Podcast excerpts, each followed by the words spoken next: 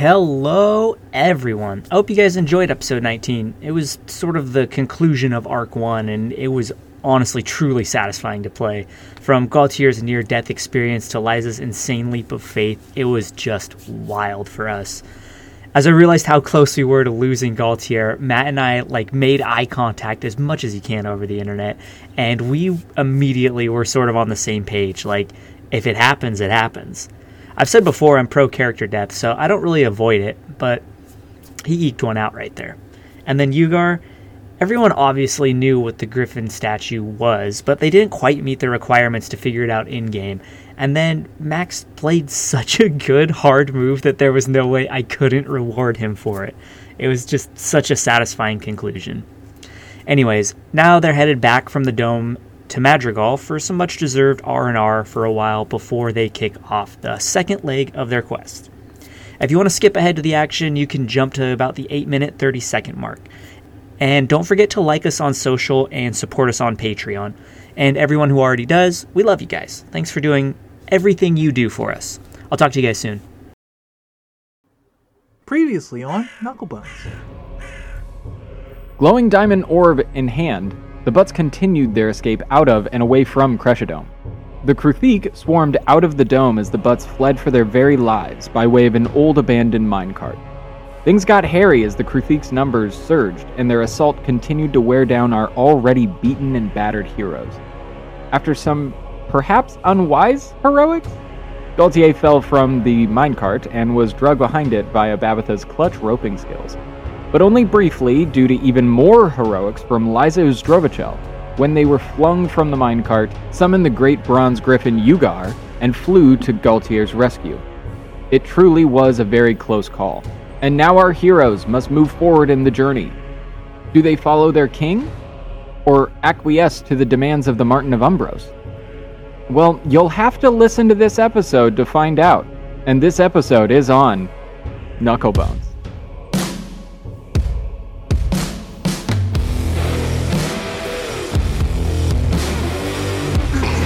That's I- I definitely how we always, every time.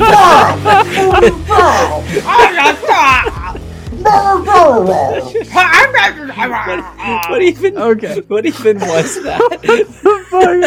I tried to. I, I, my brain melted, and I, and I tried to recover. no, no, it's, it was that was fantastic. Yeah, no. My my friend That's what we gave prepare me for. This, Yeah. this like almost drawing figure style, like articulated joint Admiral Ackbar, Oh, but not all oh, the yeah, joints nice. articulate right. So he's really only capable of like sassy. That's the And end. he's like, he's like, ooh, it's a trap. That's kind of where he's at. I love When it. when you- Uh, he can just kind of, can just kind of like work it Mhm. and get your little Oh high. yeah. Oh, you can know? make him dance. Nice. They, they should just honestly the the um, art for this episode should just be a picture of my busted ass face right now with how awful I look, and that'll just that'll explain it. You heard it here just- first, ladies. Max is looking great. Yeah, Max is busted as fuck. Hop I on just it. thought you looked normal. Hop normal. on it. you- No. It's weird that through the tone of your voice you can hear how disheveled your hair is, yeah. Yeah. which normally is 100% my lane, but here we are. yeah. Yeah, I here we are. yeah, I decided not to Oh, take a shower jeez. before I went to work this morning and uh, just wear a hat all day. So that's been what Nice. which is that's a good truly position Can't go wrong with hands. I mean that That looks like he's about to do the single lady stance. The, the weird part, the hands do a full 180 articulation. Oh no. Oh my. All the way up and down, but nothing else goes that far. What are we doing here, and why don't I have one of those? Is my first Love question. my favorite, That's the my favorite part That's about this pose. is my friend. This is one of those like, oh yeah, hi. Um, Hi. This is one of those like my friend was like, hey, can you feed our cat like three times while we're gone for a long weekend or whatever? And I was like, yeah, of course. You know what I mean? Yeah. Pop by the house, feed the cat, like super normal like adult friend stuff. And then they got back from uh, Disneyland, and he was just like, "I bought you this Admiral Ackbar." It's like this is the best and most insane gift anyone's ever given me because it is a thousand percent a thing that I want. that I would never ever buy for myself. You didn't know you wanted but it also- until you saw but it. also in your I was like, hey, you don't need to like bring me gifts like you're my stepdad. You know what I mean? Like- Like, I'll watch your cat anyway because we're friends. Right. sure, sure, sure. Uh, Oh, but by the way, look, anyone listening, if you're going on a trip and you want to bring me a gift, uh, PO Box number six nine six nine four two zero. Nice. Chica, So, California. y- You can remember You know- that as nice, nice. What? What? you know somebody actually has that PO box number, right? six Oh. nine six nine six nine four twenty. It has to be I worth kinda so much money. That's a big Will, fucking will post internet culture like someday Yeah, yeah, uh like affect the way they number things, like the way that superstition does, like how hotels don't have a thirteenth floor? Do you think like oh, we'll, we'll hit the point where they're like, there is no room four twenty at the whole fucking Yeah. hotel? Like, stop asking. we know mean, what do you're we- doing in there, and we don't like it. do we think that uh, Ron Jeremy's inmate number is sixty nine four twenty? it always comes back to Ron Jeremy with you. He's an icon. I will say Icon or hero? the worst, the worst human, like a very bad human. But I will say he was introduced to my life at such a time where, like, Were you in incel Around, like- still? what? Were you in incel still? No, this was pre-cell. Oh, okay. Uh, yeah. Oh, I hate So- that there's time specific terminology. Oh, I don't know if there is. I just, I just. there There is is now, now, bud. Um, Pre-sell. guys, hold on. I have a I have a breaking news update. I'm so sorry to interrupt you. My dad has just emailed me a meme. Oh, your dad just sent you a meme. My, my dad Emailed my, no, you a my meme? dad emailed me a meme and CC'd my sister. Please continue. Now, I just I, I want to say, Max, I'm pretty sure that you were introduced to Ron Jeremy, and correct me if I'm wrong, about the same time in your life that literally everybody else was. Yeah, that's probably that's probably accurate. Yeah, yeah. Except for creepy Okay. men in their probably 30s at the time, who watched too much VHS porn when they were children Uh huh. or young young adult rather. the text says how to make meetings shorter, and it's just people planking over laptops. Hey man, if I ran that meeting, it would be long. Do you guys think this is an email worthy meme? Did you have Did you have to open the JPEG to access that meme? Like, what is this? 2004? Was an I- ironically, attachment or was it my- embedded? it was an attachment, and it the file format is apparently JFIF. Not sure what that is. Uh, Okay, I've never heard. My of dad that. might have sent me a computer virus. Well, you clicked on the link. Okay, if there's one thing that I know, you don't click on links to memes, because you just text memes. I didn't say right? it's an attachment, but Uh, well, I guess you trust your dad. I don't trust your dad. of course this should be a text. Uh, it's a thousand times funnier to me that it's an email. Also, that my dad is Oh, sending man. work-related memes on a Sunday. It's just fun. You know, we should we should evolve memes to the point where there are sp- like email specific memes. That should be a thing. Like where the where where the joke is where the joke is that it's an email. That's most emails for me. They're all fucking jokes. Fucking clowns in my inbox. Yeah. I mean, it's all a bunch of brands that think I have money. yeah, yeah, yeah. I have that problem too. Oh well. All right. Speaking of brands who think they have money, that's that's nothing. how you doing? I think before we dive into kind of where I, I've got us set at a starting point, I'm just curious, like, like Max said, Galtier, how you doing, bud? Well, I mean, beat to shit in game terms. Uh, your boy had a tough go last time out. Uh, Yeah, but, yeah. You That know, was a I rough think one. I think though maybe a little embarrassed at his bad decision making, but it has now all once again worked out for our privileged boy here. So not feeling nearly as bad as he ought to for his terrible fucking tactical choices. I mean, I think that you uh, arguably saved. I don't remember who it was that originally was falling out of the wagon, if it was Babitha or Liza, but you arguably saved somebody's life, right? I mean, there's no denying that. Oh, I think I think uh, probably taking some solace in that. I, I think though he also uh, it, it is not lost on Galtier that none of this happens if he doesn't bum rush the magical object alone and then try to yeet it over a pile of rocks. Uh, and then be like, no, it's cool. Fair, fair, I'll just square Totally off with this fucking extra dimensional being or whatever the fuck it is. Uh, it- clearly outgunned in every way. Uh, so, Uh, you know, least he could do. But I will. I mean, I, I think though, actually, probably also happy and a little proud to get a chance to like, as much as he's a fucking asshole, probably to hang out with. Uh, like protecting people and saving them, even if he does it in a sort of snide and shitty way, is like kind of his whole jam. And so, like, putting his body on the line to make sure the teammate makes it in the cart, that's that's what he's all about. You know what I mean? Yeah, yeah, yeah. Yeah, even if you even if you didn't make it out of here, you've still kind of done what Galtier would do. Right. How about Babitha and Blep? This this was probably a, a pretty traumatic experience, I think, having all these things after you. Like Oh, they're both fucking shook. I mean, this was truly horrifying. Uh, I think though that uh, I think though that after as soon as we kind of got our bearings, you know, we're all here.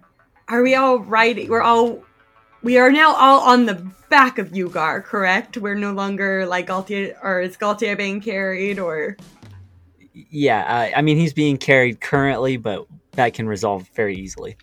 Yeah, this is I'm I'm seeing this like as the instant after Galtier has been plucked up like an Eskimo yo-yo, and you guys are like flying away from from this scene. Well, I thought the whole thing was that, like an Eskimo yo-yo, was that he flipped us up and we were all on Ugar now. Oh, you might be right. Yeah. Yeah, maybe he already Eskimo yo-yoed you up. Correct. That's right. Cool. I also just want to say for for those of us who um aren't from the land of the midnight sun, can you please explain the Um, fuck? have you ever I- seen Well, like once a? what an hold on, insane hold on. I oversight. just- oh, I just want to point out to the listener that Max has been making a face like, "Are you guys using a racial slur that I'm going to have to be upset with you about for the last three minutes?" And no, it's just it's a normal object. I used this as a descriptor Uh, in my in my intro, and uh, I I did look it up because I was like, if there's another name for it, I want to use the proper name for it. There is not.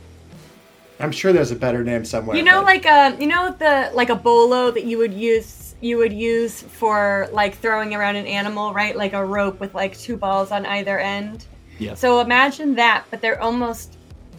God. So what they They're like traditionally they're made out of like an hacky animal sack skin, and they're filled with Oh. something soft like a hacky sack. So Yeah. usually it's it's not quite as like beanie and heavy, but Yeah. basically they do like it's a cool yo-yo style like cool spinning tricks with because they're weights at the ends of a long string, Hmm. and so if you go up and down, they they counter spin Yeah. on each other. Yeah. Uh, but you can also like spin them in cool ways and sort of flip them and throw them and, ca- and it's, so it's like a kids game slash like cool performance accessory. Like you can do a lot of moves with them that are kind of like uh, what do they call that? The stick thing where you have two sticks and you throw a third stick. Devil like a stick. Chinese yo-yo. Is that? and yeah, right. It's, it's another one of those things that like We need to get more clever names. Maybe we just stop. Maybe we should actually find out like what the fucking Chinese call it and what the fucking Eskimos call it. I will say the name of it, even saying Eskimo yo-yo, why not just saying Eskimo yo? That's that's the uh, the biggest oversight. That's that is Absolutely. the biggest oversight. Absolutely. Like the brand, the person who likes brands in me, just a little annoying. But okay. Uh, So apparently I- they yeah, don't I have a better name associated on like you know their internet listings, but it says that they are used in um, Inupiaq, Yupik, um, Siberian Yupik, and other cultures. So like for for us people who grew up in Central Alaska, like that we're familiar with all those. I Siberia. imagine. I wonder if there's some overlap with like Athabascan or with Chin, right? In well, languages you might have- Athabascan is Alaska words. Indian, not Eskimo. Well, that's what I mean. Is that, like I don't know if there is overlap there, but I imagine there might be. Um, interesting fun fact. Here's some stuff I didn't know. The object at the end of the string can be made in a variety of shape, ranging from seals, ptarmigan feet, dolls, miniature mukluks, and simple balls. And they they could have a handle made of wood, bone, or ivory. Which I don't know if I've ever seen any with a handle. I've never seen. Yeah, one. I, it's usually just They're a always knot just, like, in the middle string. that you grab. Yeah. Yeah. Fun fact. yeah, that's my experience Just- with it too. Does this does this this doesn't I, I don't imagine like I don't know but this doesn't ring a bell obviously I don't see any recognition on your face so there's probably a lot of people who don't know that that's really a thing but I- you know, this is maybe a uniquely Alaskan experience, and because of like the sort of cultural enrichment programs at public schools and stuff, that like we all got exposed to this and got to play with them in that like eight to 10, 11 year old age range where like stuff you can sort of whip around is the coolest stuff on the planet. And so Yeah, like for sure. it kind of bums me out that like there aren't a bunch of kids because you can make these out of like damn near anything and have the the It- effect yeah, of literally a piece of rhythmically move string. it up and down. It does the cool spinny thing, where it's like yeah, there's a bunch of kids who could be you know two percent less bored with like Yeah. five minutes of arts and crafts time. These things rule. and you're welcome for this tidbit of cultural uh, education I never got to even start describing Babitha and Blep because we were debating whether or not we were on Ugar, but we are. So, Babitha and Blep are shaken by what has just happened, right? Like they they've had some pretty close calls. They've been on some some adventures. They've been through some shit together, but this is something that is truly horrific that has just happened. And yet as they kind of fall into a glide on one of the thermals and Ugar is just kind of holding steady. Uh, Liza at the uh, holding on to the mane, wearing Blep's large hat. Blep holding on to Liza, Babitha holding on to Blep. Gaultier kind of awkwardly holding on at the end, you know, not really sure what to do. And she looks out and just sees this incredible view of the dome. And you can almost see out to like the ash fields, like it's such a clear day yeah and she yeah. just takes out, you know, grabs her hat and just kind of swirls it around and lets out a huge woo, and it's just running on adrenaline right now and and just cackling. that's awesome uh, how about how about Blep Anyone that could see Blep's face, which I mean, is the camera can definitely see Blep's face, and no one else can. But he has his eyes closed, but the biggest smile on his face. He's just riding along. Oh, now, let, let me help you Does- out here because it turns out that frogs don't stick to griffins, and he fell off. It was a real shame. So sorry. How, how's Liza doing um, on the back of Ugar here? And just in this in this instant after taking off and getting everybody on Ugar and up in the air to safety. As Galtier's saying that, you just see him like kicking Blep off, like trying to like nudge him off. Not subtly at all. Sorry. Liza is mostly they bought into kind of the the bit of turning into the old wizard to cover for the fact that I totally forgot As about they- that. Yeah. yeah. As they did kind of make that bend where people couldn't see them, they had actually, everything about them had gone pure, like pale red, kind of a pink. Every single aspect of them went into that, which is a like full threatened and stress response for Liza. Mm-hmm. And they noticed it. That's why they changed. So the main thing is that they wanted to have this immediate funny thing to counteract the fact that they were freaked the fuck out and the fact Sure, that sure. they truly thought I'm going to go out in a not even close to a blaze of glory a bit where I am swimming using this Statue. yeah, I'm using this little tiny statue as a floaty in the middle of the air, kicking my legs, thinking I'm gonna die. That was how they were. And so the fact that they're not dead and they are like everyone is somehow alive and this amazing animal is now part of them. Uh, This uh, amazing animal is part of the party at this point is Yeah. something that they are trying to contemplate and basically figure out, trying to do the math of like, Babitha has Blep. I've been kind of Go looking here. at um, I've been kind of looking at the uh, unlocking of Ugar as your guys's congratulations, you've unlocked fast traveling kind of thing, right? Yeah, that's really funny. You Ugar Ugar can can fly you guys around. There's some restrictions on what um he you know can and can't do, but in certain situations, yeah, if he's if you're able to summon him, then like yeah, you've you've unlocked fast travel with Ugar, which is very cool. Yeah, Like- I, I mean, Liza, for the most part, is just thinking at previous points of their life, having something like Ugar as kind of a get out of get out of dodge and just escape Mm-hmm. would would have made things for their life so much easier. So, as they are going forward, this is the first thought is fear of losing it.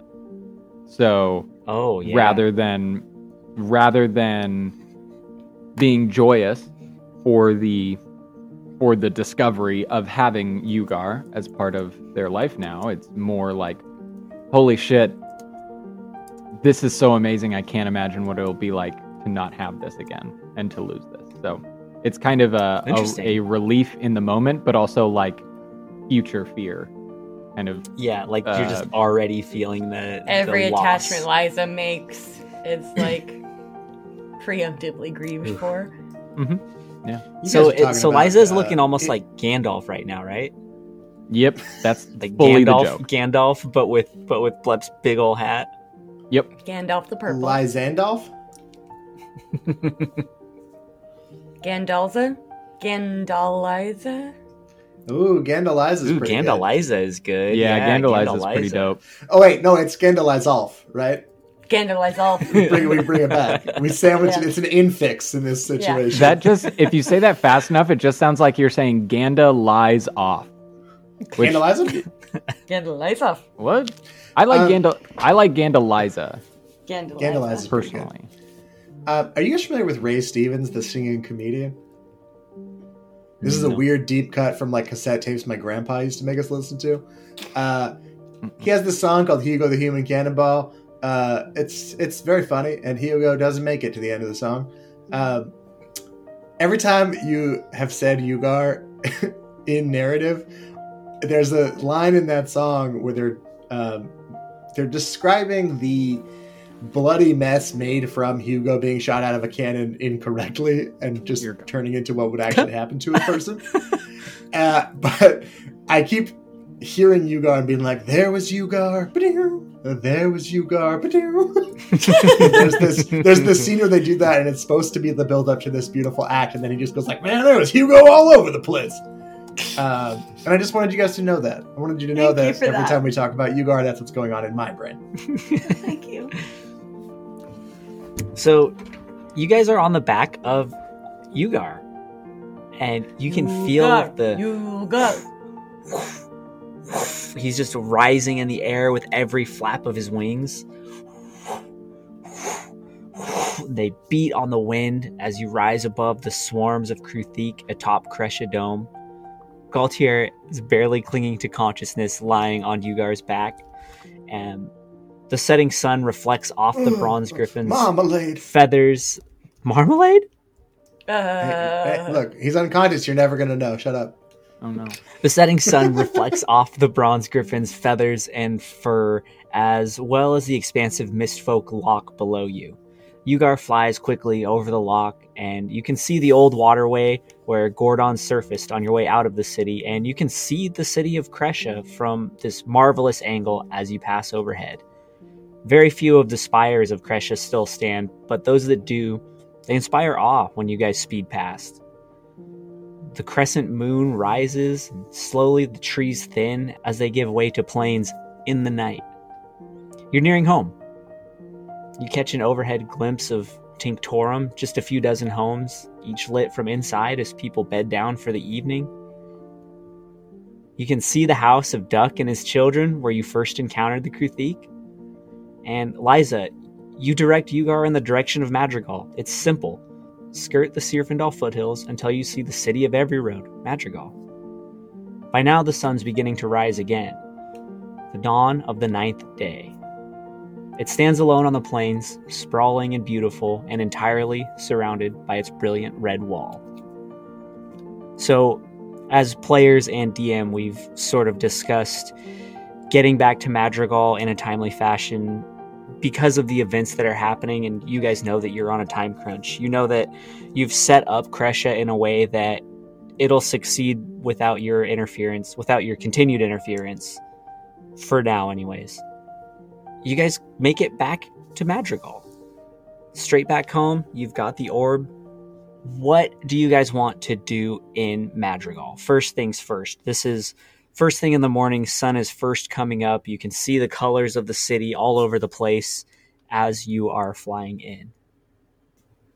So Babs and for Blep definitely want to report to the kind of centralized headquarter of the coven here, which is known by local residents as the Kettle, which is a uh, joke on the fact that they all use cauldrons, and so it's uh, just kind of a cutesy little nickname for what actually goes on in there.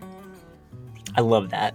Um, so I'm gonna. I, I want you to, as you are visiting this place, if you could, you know, salt and pepper this place up a little bit. Like you tell me what it looks like. You know, this is kind of your your place that you call quote unquote home, sort of. Not to not to interject here, but to well, exactly to interject here. I apologize. do do we want to do the the king stuff? Like, I think chronologically, Yeah. the first thing we do is we all go see the king. Yeah, I agree We. Sure, hand over sure. the shard, right? Yeah, Okay. Wait, did we did we hand over the first shard? we have it. You kept it. We We we kept have we have yeah. both. yes. yes. So so do We I guess two- well so if we're not handing them over, then maybe we don't necessarily have to go straight to him. I guess We, need just to have let to be know like, what's hey, we going on have with it. Kresha and all the monsters, though. Like that's what's important.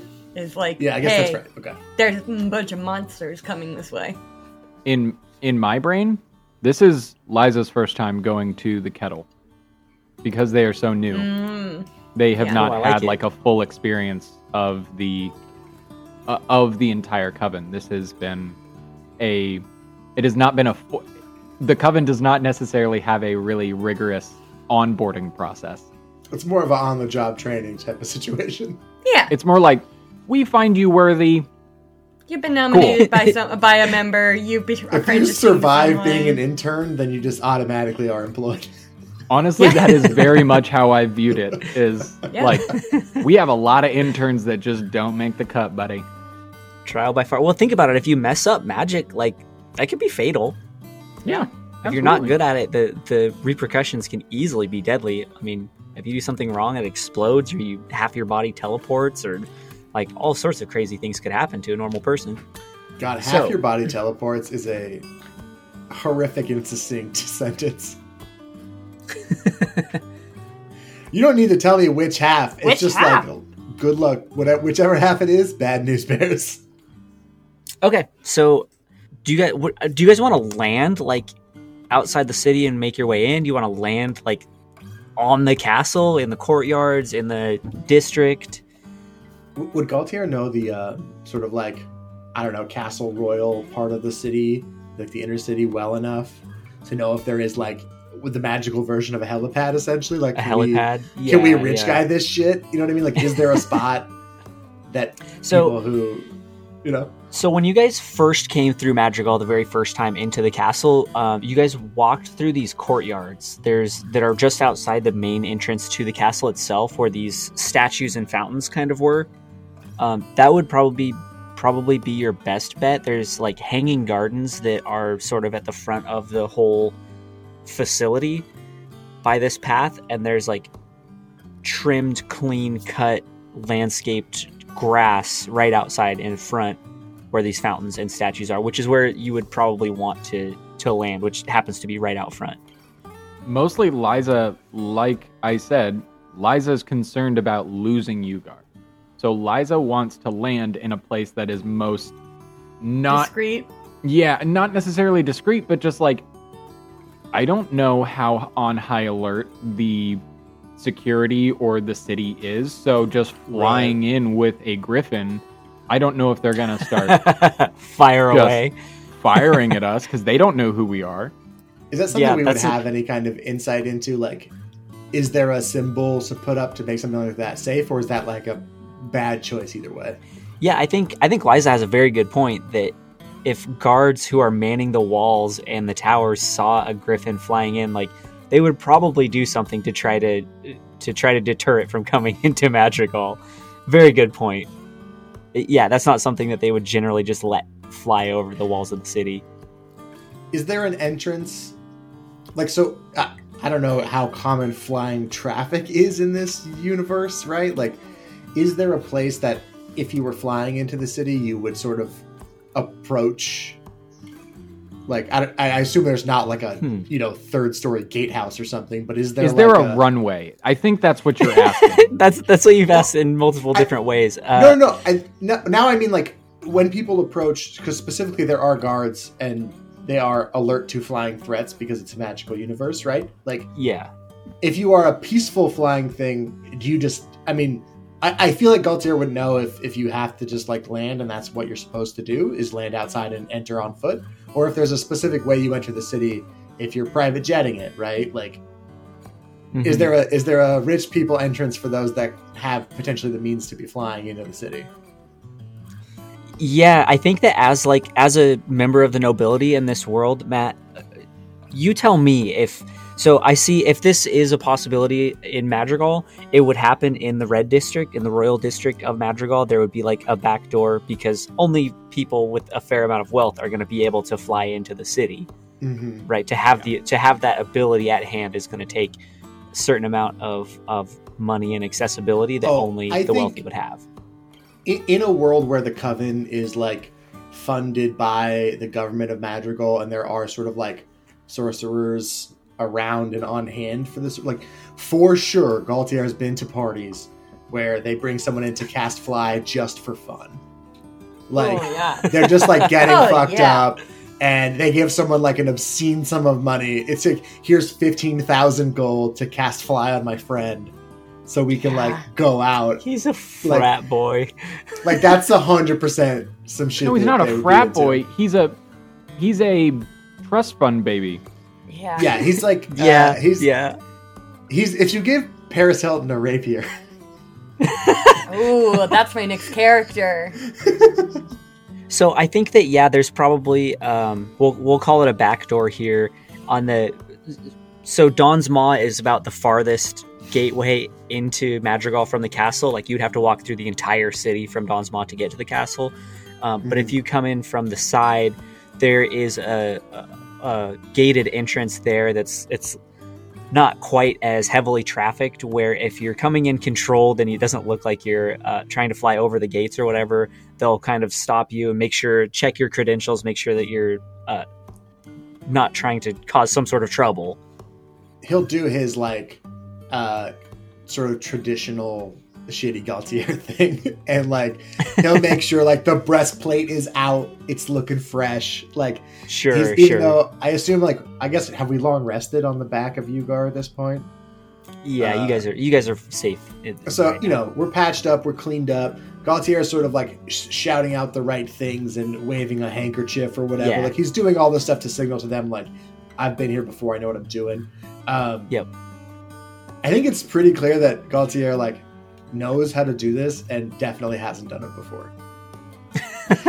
Does Sure. Gaultier? So I have a question, and I don't want to get too deep into the wor- woods, but with world building here. But like the the Deja Mo family, like are they have deep roots in the city of Madrigal, right? So like, do you guys Mhm. have like an estate within the city walls? Like, do you guys have land? Like, are you we going to like the Gaultier or the Deja Mo estate, or are we just going to the like this is where you park your magical creature?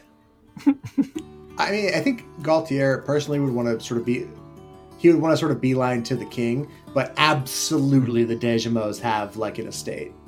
Uh, Okay. they have Yeah. like a compound. Um, and Nick, we talked about this a little bit uh, prior to I think playing at all. Um, but there is sort of like there's like the actual palace center of the city, and the sort of next ring out is Mhm. essentially a bunch of compounds of big noble families. Like they're somewhere in that. Gotcha. Um, okay. his family's never been rulers of anything necessarily, and they were a smaller house a few centuries ago. Um, but as things have sort of shifted and changed, they've been they've moved their way into sort of like the middle of the very rich, if that makes Gotcha. sense. Yeah. Um, so yes, they do have they have what to a normal person would be like a fuck off huge estate in the middle of the city. Um, Okay. that to them they're from you would know that Galtier doesn't think it's as nice as the ones on the left or the right, right? Gotcha. Um, yeah, so you guys can fly Ugar through this. Uh, we'll call it the Royal Gate because it opens right onto the Royal districts, uh, the red districts of Madrigal. Hell yeah. Gross. Um, you you hard you hardly even have to talk to these guards. I mean, once once they see that you're a relatively noble, you know, sending off the right hand signals and stuff, it's it's just like yeah, sure, whatever, come in. We're not, you know, they're not trying to keep people out or anything. They're just trying to keep people safe. And if you seem like you're a safe person, then come on in. Um, so they'll they'll let you in, um, and you make your way through the royal districts on Ugar. I mean, I, walking or maybe low flying or something. You don't want to you don't want to like terrorize people with Ugar. As far as we can fly and we fly. And then I will Galtier will be like, Lazarus, of course there's a certain amount of uh, pr- presentable behavior they expect in a place such as this. Uh, does the ho- uh, does the griffin does it know does it know its manners? I uh, Liza turns to Galtier, just playing into the character. I don't know if Ugar is necessarily house trained. Ugar, W- w- what I mean by that is normally a horse, a, a knight on a horse in this district would approach uh, via dressage. that's not fucking happening. So Ugar, would you say that you have your manners straight?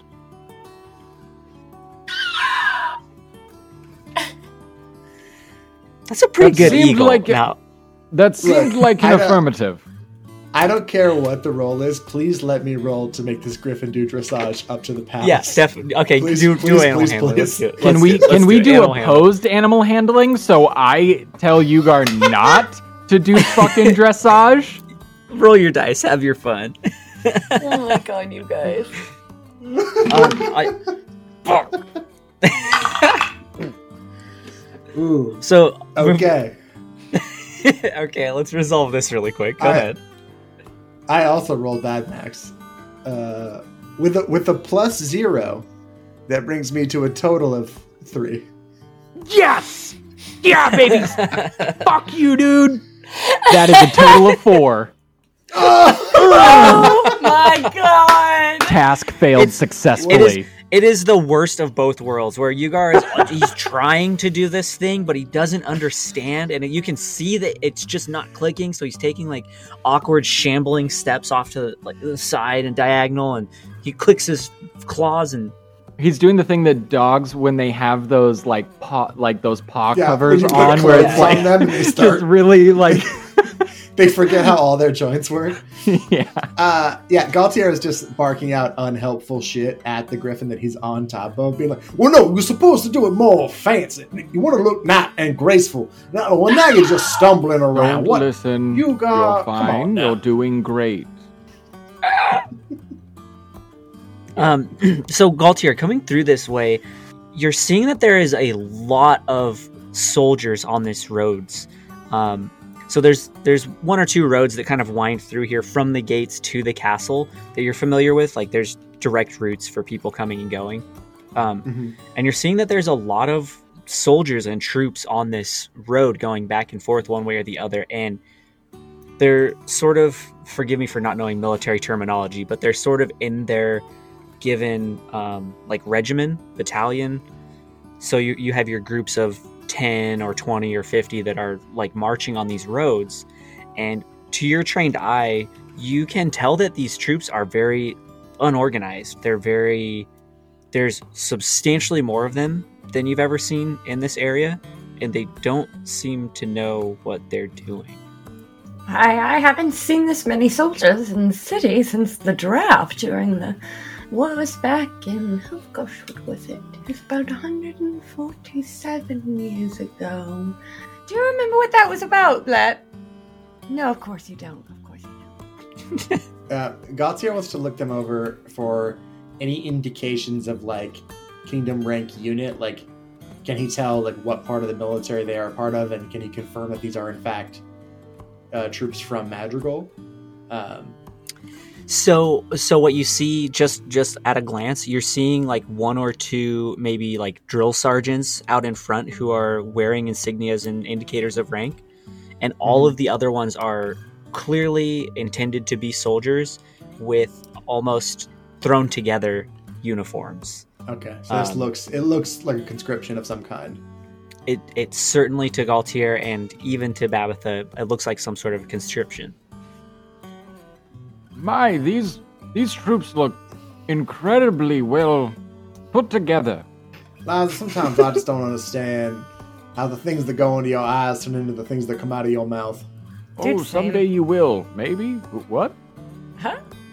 Well, this Huh? is a, exactly. Bailiff, I heard you talking to that nasty little frog man over there. Uh, you you said you was alive last time the kingdom was conscripting forces.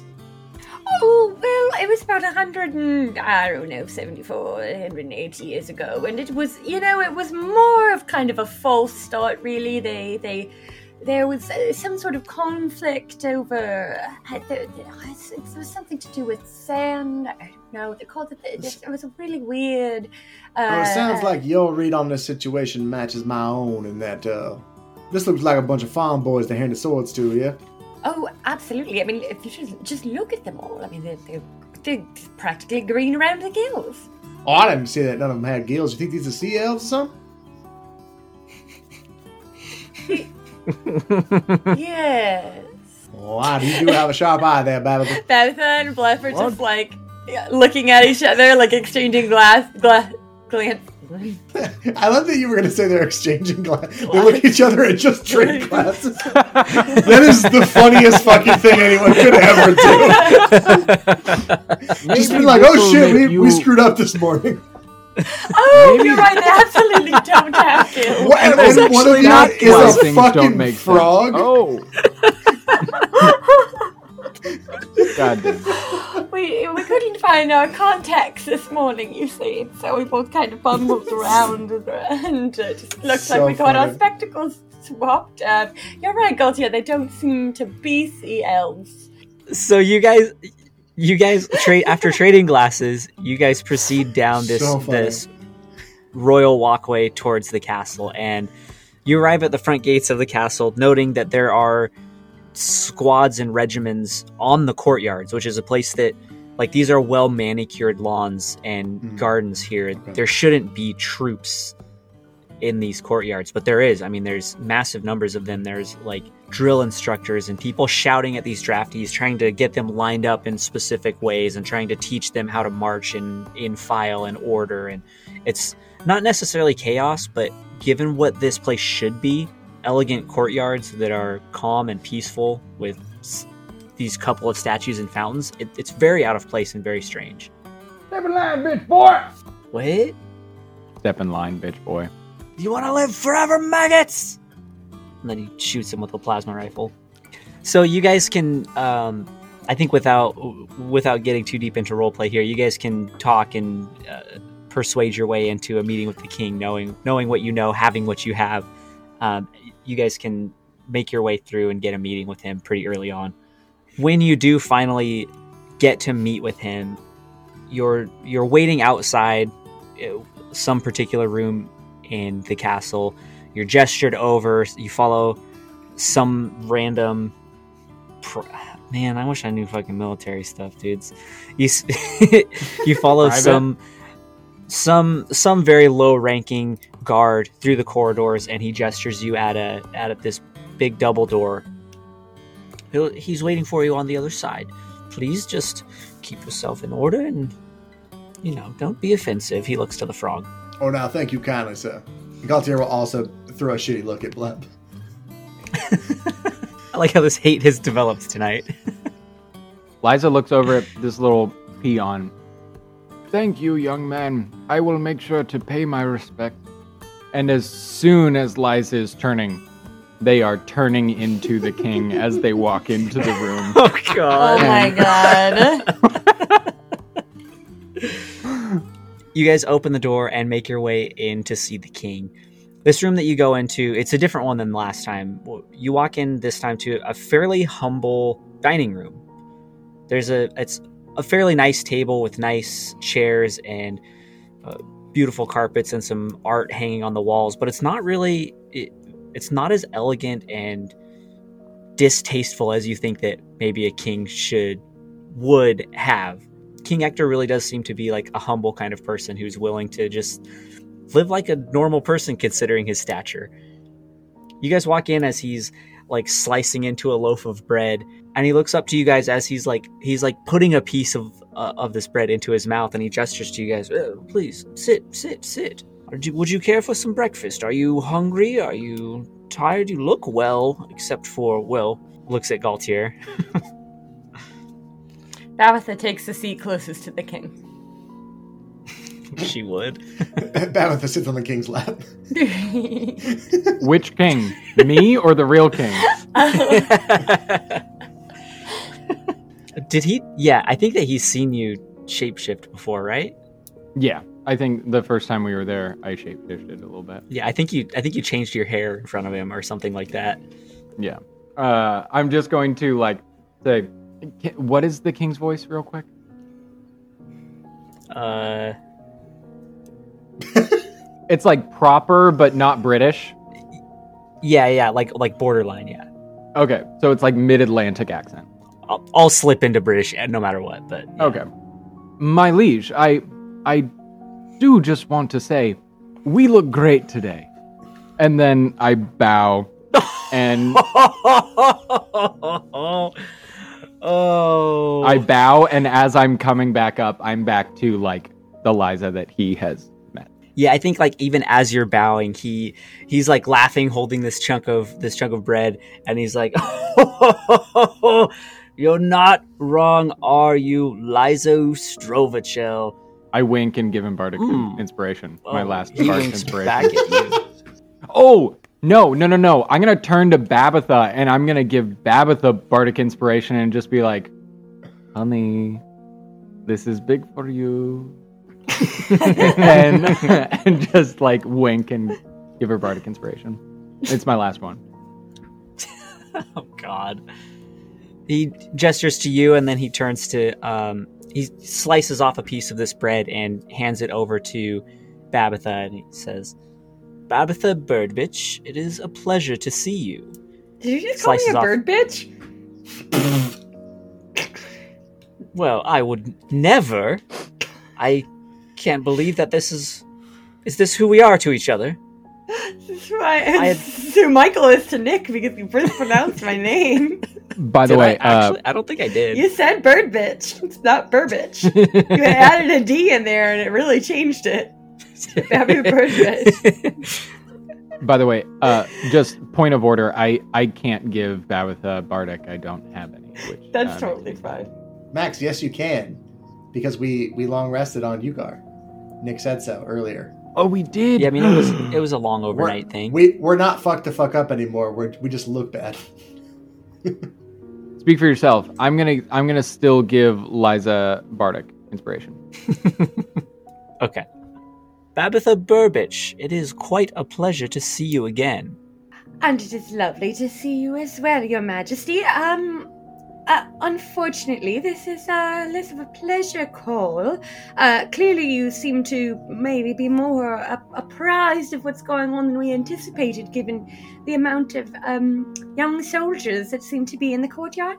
Um, but you see, we've um, well, we've got a couple of little problems that we need to deal with, darling. Uh, the first being Kresha overrun with doppelgangers. So that's going to be really kind of complicated for a while. Uh, Also, the mayor, Ah, also a doppelganger. Yes, so we did have to dispatch them.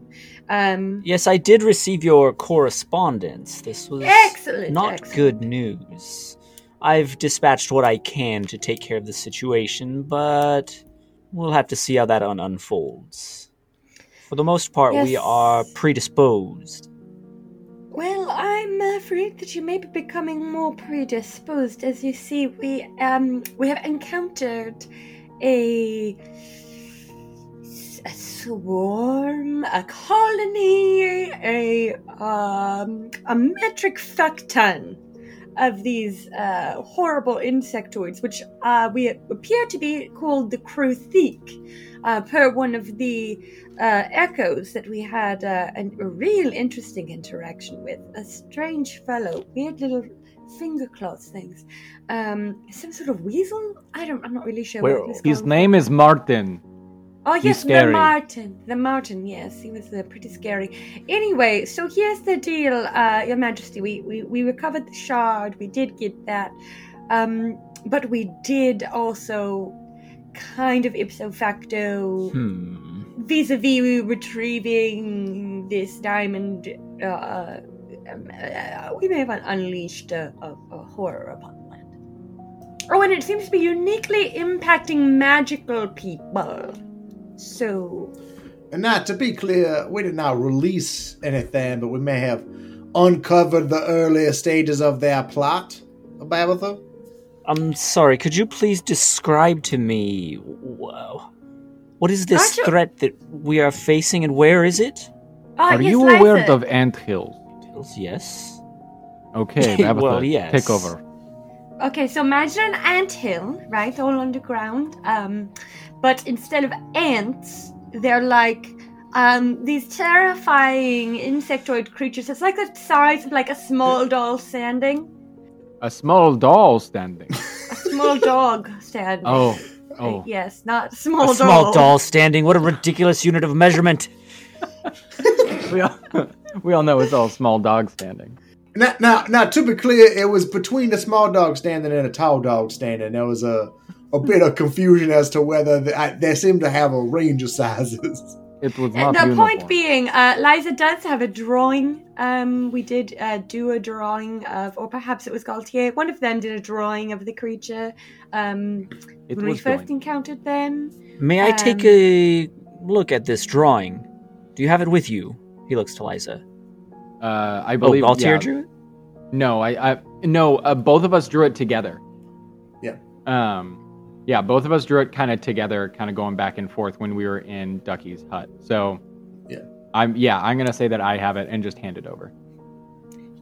He takes it and looks at it for 30 seconds. I mean, a long, like, long enough that you guys are starting to look at each other, like, what's going on.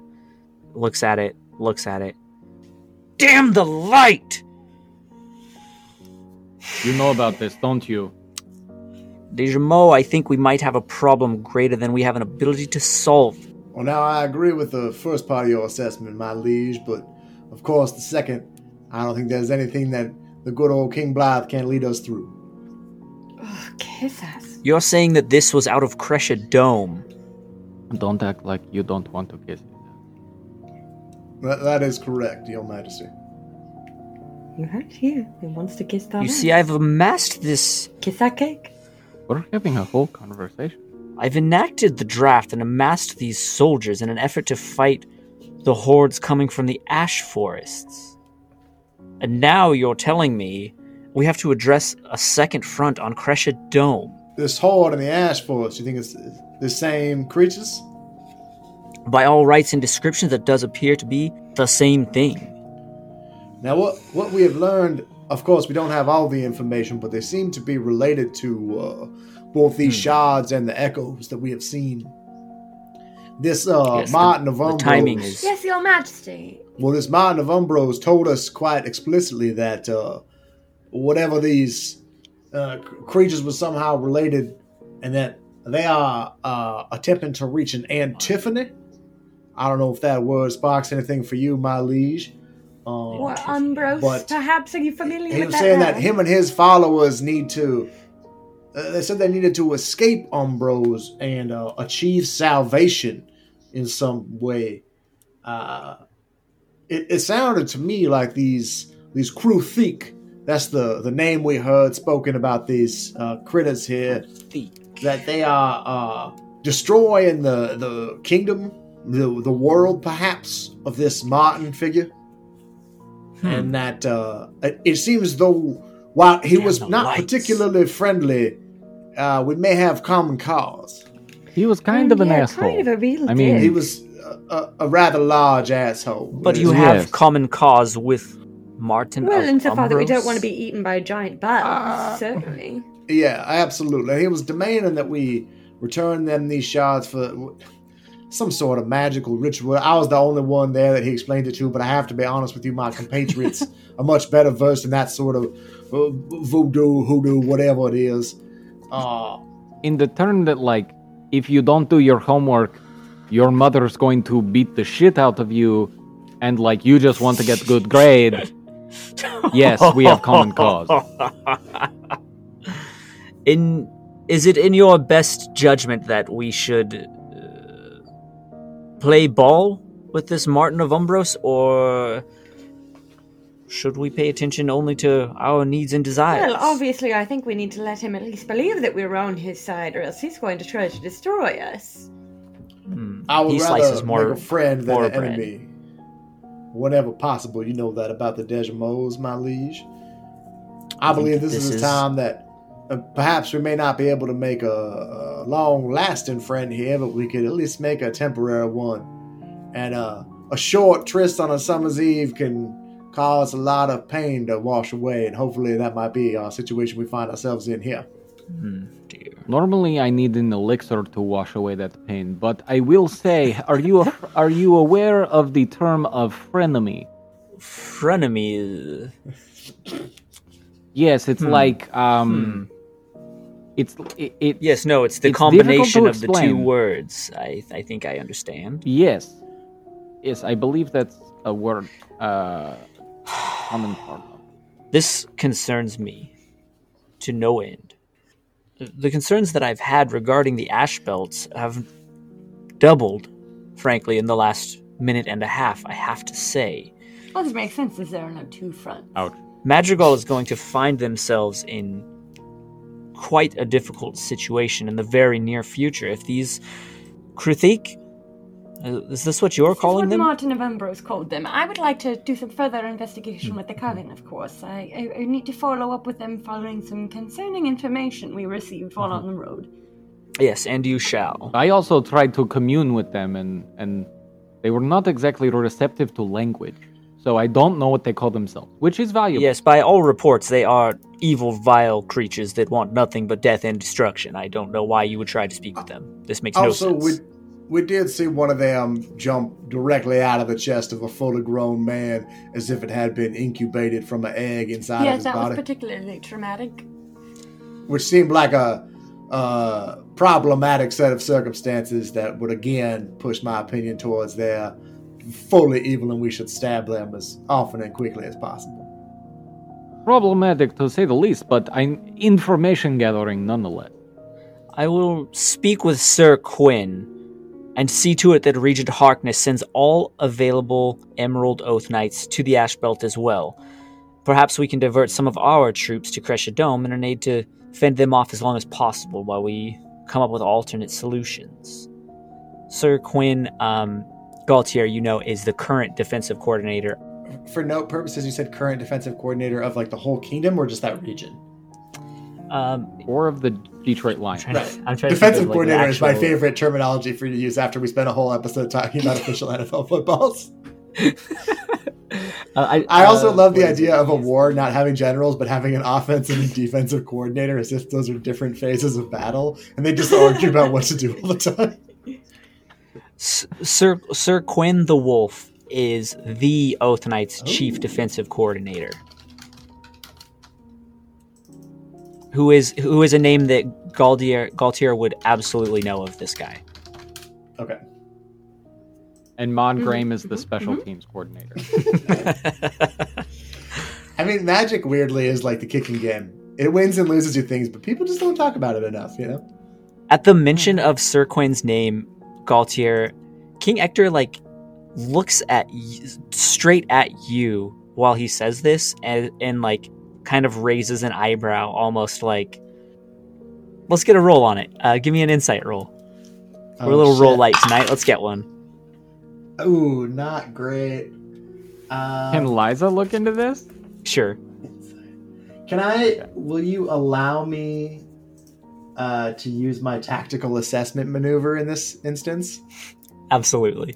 This is I- I political think- tact for sure. Yeah, and Gal- Galtier is like hell wants yeah. to impress the king, so like if he has a way of you know what I mean, dressing it up, he's gonna go for it. Yeah.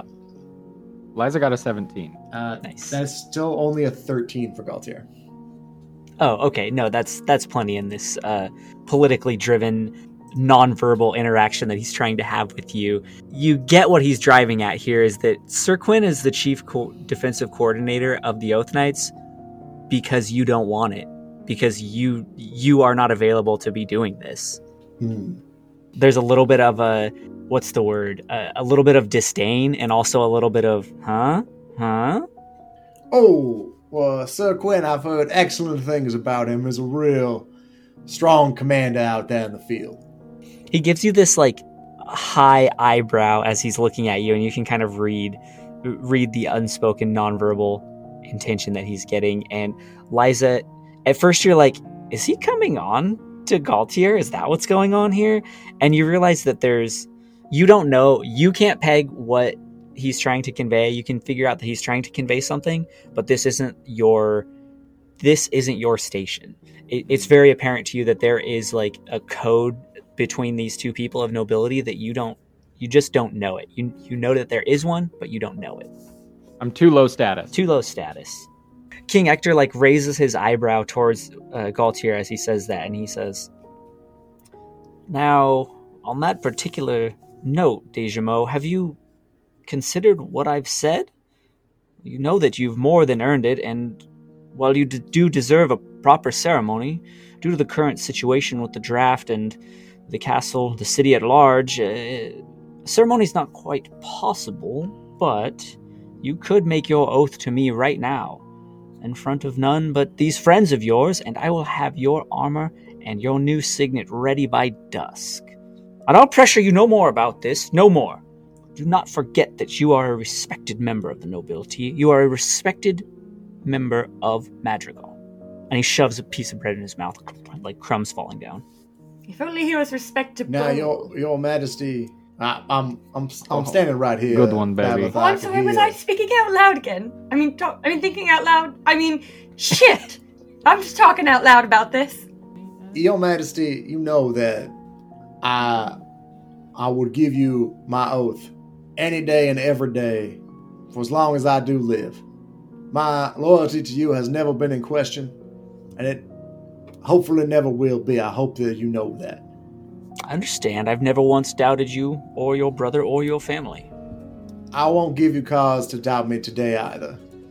Uh, and Galtier will take a knee. So you stand up, push the chair away, and kneel down, like ready to go. And the king, he laughs for a second, and then he stands up too. Uh, he brushes some of these some of these crumbs off of his off of his shirt. It's like uh, crust and raisin and shit that falls all over the place. And he stands up and looks around for a second, and then he just kind of puts his hand out on your shoulder. And to the to you others, I mean, the king is a very big and imposing guy, and also very sexy. And yeah. it's it, it it's really like as a well, we Yeah. established this in episode three, so it Well, was worth mentioning again. Um, it's it's just an interesting scene for you guys to see a guy like Galtier, who's also a pretty pretty um, built guy to to be Sexy.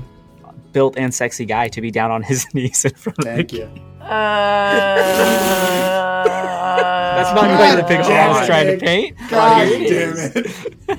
Tell me more. Um, yeah, is- Gal- I thought this was OnlyFans content. Galtier will Flashbacks man. already. Galtier will take that knee. Um, his back is like rod straight. Like normally, if someone's taking a knee, they're you know messing with a shoe or something. He is he is clearly um, in a sort of ceremonial position that he has like he is pantomiming something he's seen a lot, and he um, looks directly at the king. But I think that um, Liza and Babatha probably have spent enough time with Gaultier to realize that he is looking like, you know, five degrees off to look sort of past the king. And he begins to run through the the oath that an oath knight must make, um, clearly fully from Hmm. memory. Um, and he again, sort of like almost statuesque still. It, it is here that I, Gaultier Waltier Degemot, express in sincerity that I will execute the deeds of the kingdom for the good of Madrigal and no other. That I will carry out the tenets of the poinsettia as those who have come before me. Honesty, to uphold the truth of the kingdom and her people. Courage, to defend the kingdom and her people. Service, to be of service to the kingdom and all its people. Fellowship, to be one with the kingdom and her people. Accountability, to ensure that these tenets are carried out in the name of Madrigal, her people, and that the light shines upon us all.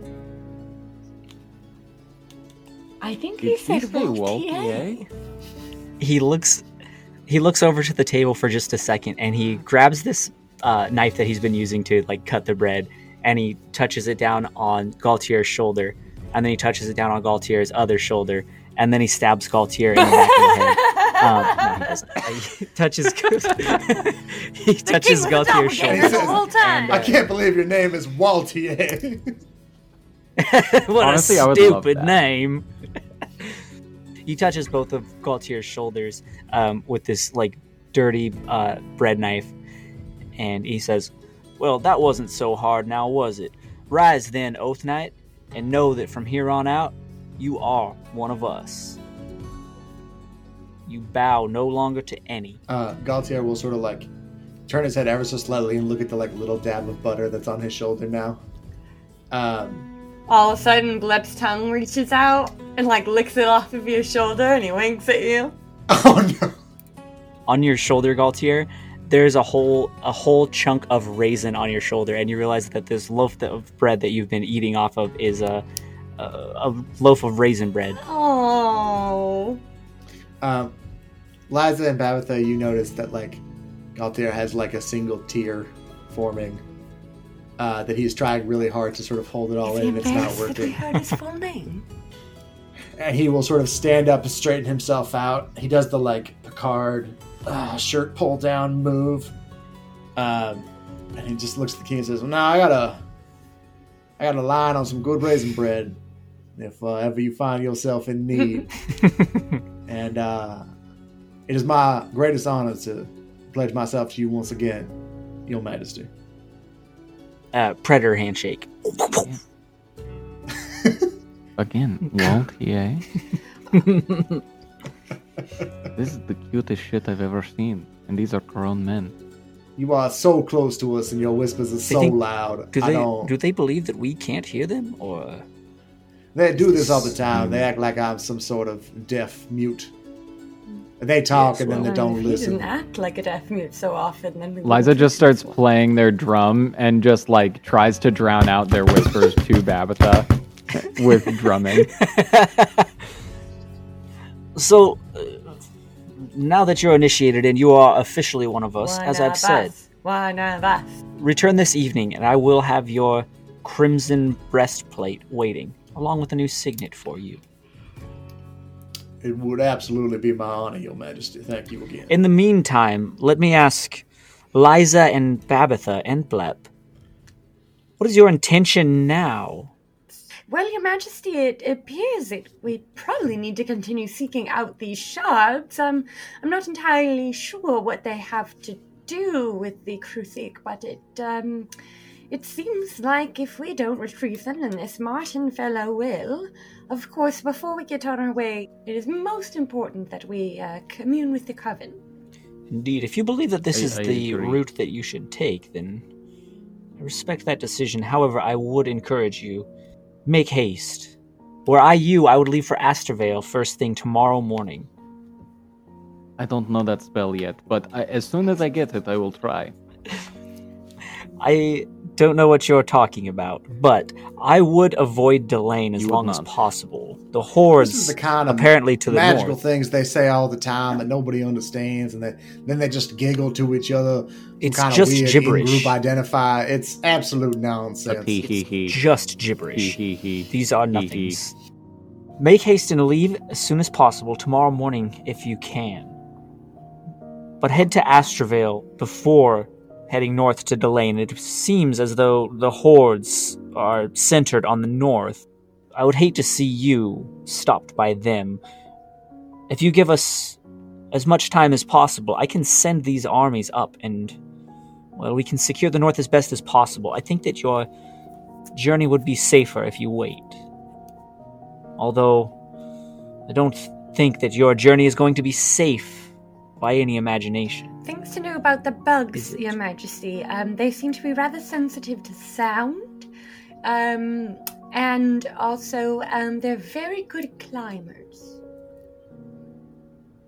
Both out of chest caverns and, like, in the ground caverns. So, That's a great connection. I didn't even make that connection. That's truly terrifying. Um, uh, sire, my lord, you, Hector. Hello, may- Hector. you may call I, me I will say, my, I was going to. So, Hector, I I believe that we should definitely create perimeter in order to keep track of the as you're calling them hordes their progress because if we if we do not Hmm. keep track of the larger threat we, We also may need to things. start quarantining anybody that shows signs of coming down with this illness that uh, seems to actually be uh, in, a, a parasitic infestation. especially i would say if you can and do it in not a fucked up tyrannical government way warning those magic users who have shown magic in the past or have it in their family Indeed. i think that is the most um, to be cautious. Yes, caution is important here. Not all magic users are affected. I'm waiting for the day that my chest bursts open and I die from bug eating its way out of my body. I that's just a part of my life now. That's a part of my dreams. Yes, you should be but quite I will scared. say, and I am. So I do think we should make sure that caution is the most. Caution is of the utmost importance here. We should not be causing panic, but we should be engaging and informing. the way that the people reacted when the echoes first appeared uh, it was shocking to me truly liza Yeah, it wasn't great. I saw it. I don't I mean, I saw the aftermath. i don't know how i can prevent panic from occurring should they know that there are hordes of violent monsters headed in our direction Well, I mean, there aren't like billions of magic users. Every town must have one, two. yes yes All you need to do is have specific people go into those towns and lo- and say, "Hey, do you know where Jimmy is? Right. Uh, I am curious about this spell." And then they walk in and they just say, "Hello, Jimmy. So I just want to let you know, here is a, a letter from the king. You might have chest explode with bug. Please be cautious. Maybe here's a camp. Maybe here's a summer camp that you can go to and get taken care of. I I don't know. Like I just think it's important to make this personal. wouldn't make that this sort of thing- low key. Not be best disseminated by the coven. Well, you see, uh, you you touched on an interesting point there, Gaultier, um, and you as well, Liza. Now, um, you you haven't been to the kettle yet, darling, but you see, I've been working on a little bit of um, like the the you know my my cauldron cold system that I've been working on. Well, I've been well, kind of doing some tinkering in my That's off time to create kind of an emergency broadcast system. Uh, I've been calling it the Arbalea Cauldron and Communications Network, or ACNC for short. Um, and so I'm hoping um, that it hasn't fallen into too much disrepair, and that none of the other members of the coven um, have, you know, uh, added themselves to the do not call list, um, do not cauldron list. So we'll uh, we'll do our very best, Your Majesty, to get out Oh God. we can to the coven uh, to the coven members, but. Uh, uh, any additional help? Uh, just let your your forces know that um, if you were to pass by a town and they have a magic user, just you know, just just check on them. I'll make sure that they get the message. Can you do me a favor, Babatha Burbage and Liza Strovicho? Please please There we report back to me this evening as well with Gaultier, if you Were we don't we're not mind. already invited to the And- party? I just assumed we were a plus is plus three. You officially are. Is you now. guy coming to the party? I just Ugar is still just standing in the doorway after all this time. no, I'll just I, in my mind like the king has just been seeing like just been seeing us three and Liza like moves out of the way and just like opens their arms and is and, and you guys just like sitting in the in the Ugar, doorway. Ugar is uh, doesn't know anyone could see him. Has has just been practicing his dressage. and I'm like, no, no, that's not. No, you don't have to do Oh, that. that's a good boy, right? That's excellent work, you guys. I appreciate that. Um, I mean, ultimately, it is up to you guys if if you want to go to Astravale or Delane. Like, you you could go to Delane if you want. I just want to be clear. Like, you aren't We're not strong enough to go That to was just, Delane. like the king's suggestion. the king suggested we go to Astervale. Um, Martin didn't suggest anything except like take my shit to a volcano, right? Yeah. And Sirfadal is like centrally located in this in this situation. Yeah. I mean, yeah. I mean, I think like right now we are doing the diplomatic disservice to ourselves of like trying to ride the line between these two things. You know, like we're skiing on two different hills and we're hoping they don't get too Yeah. far apart, right? Yeah, Um, Yeah.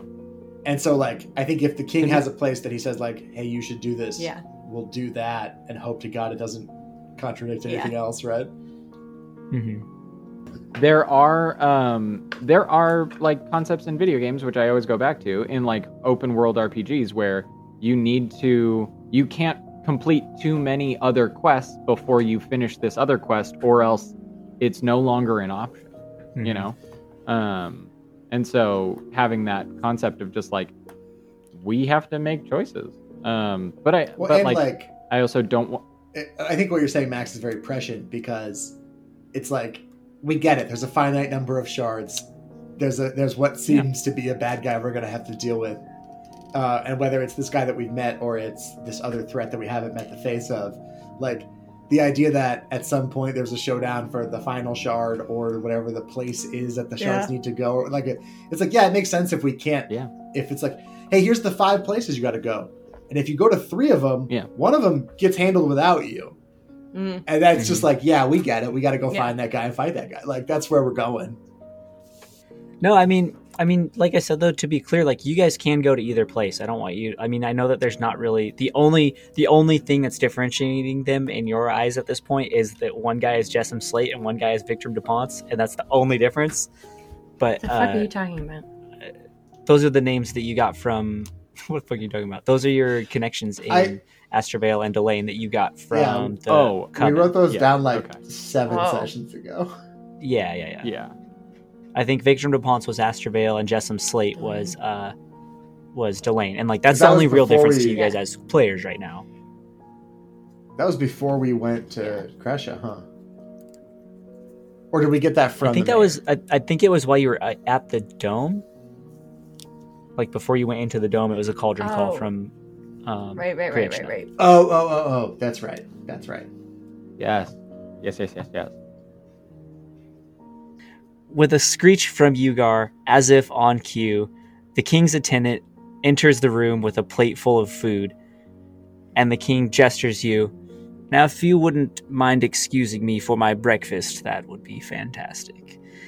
And you guys stand up respectfully, curtsy, and a small bow, and you guys leave the castle on your way to, well, wherever you're going to go today, Galtier, and the kettle for Liza, Blep, and Babatha. And with that, we will catch you guys Hmm. next time on Knuckle Butts, butts, butts, butts, butts, butts, butts. But, Did but, No, we we didn't butts in because we immediately transitioned. we had no beginning house. no, no, no intro cuts. We were just laughing at Max for his terrible intro. How are people ever gonna laugh?